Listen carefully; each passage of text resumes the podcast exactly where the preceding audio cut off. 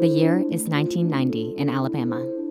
Kaylee was out with a group of her friends trespassing on the outskirts of reservation land. They enjoyed exploring and felt a rush from being where they weren't supposed to be.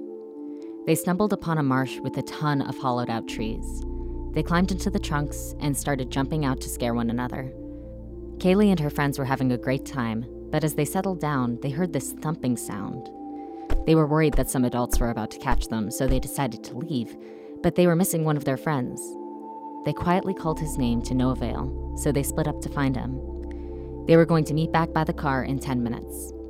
When the time was up, Kaylee returned to the car without her friend and found herself alone. She realized it was probably a prank, and her friends were still hiding and playing in the trees.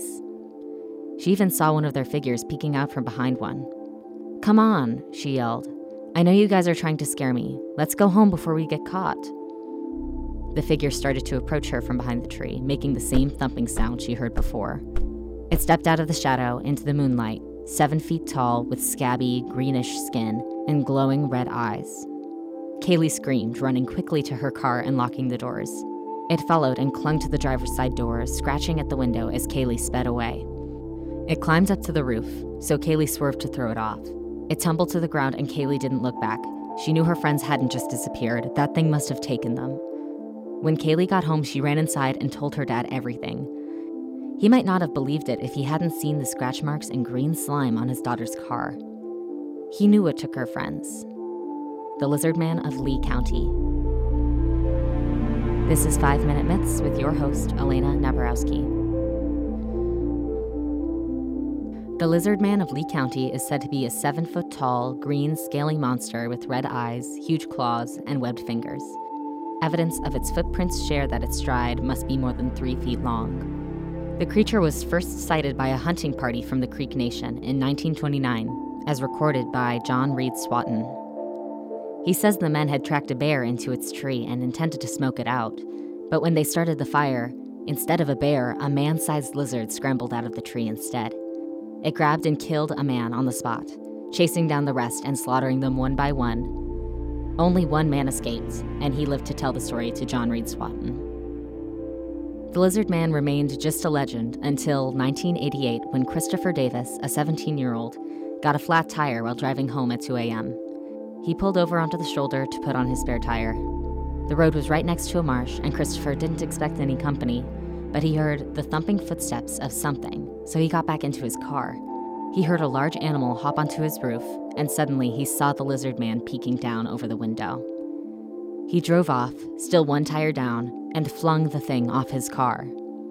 The next day, he found the scratch marks and green slime the creature had left on the vehicle.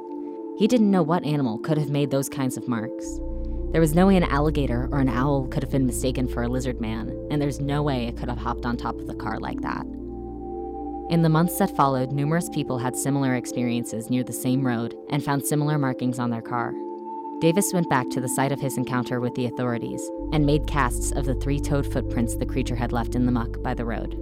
No biologists locally or even from the FBI could identify it as any animal they knew of. Johnny Evans with the South Carolina Marine Resources Department says that the tracks neither matched nor could be mistaken for the footprints of any recorded animal. It is possible, though, that this is not an entirely new creature.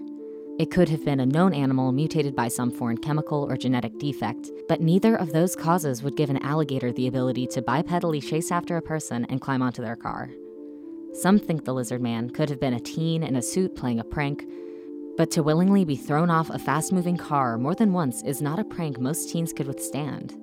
Some even tried to convince the community that Davis must have been lying, but the community remained convinced that his story was true. Everybody became interested in the lizard man. One radio station even offered $1 million for its capture, but nobody could ever find him on purpose. And as the sighting stalled, the news and popularity faded. There is unfortunately no logical explanation for what Davis might have seen. The only alternative to the lizard man is that the whole story was a farce. There are no monsters under your bed, but they might be in your backyard. And one day, you might have to ask yourself Are you a believer? This has been 5 Minute Myths with your host, Elena Nabarowski, on Radio Free Hillsdale 101.7 FM.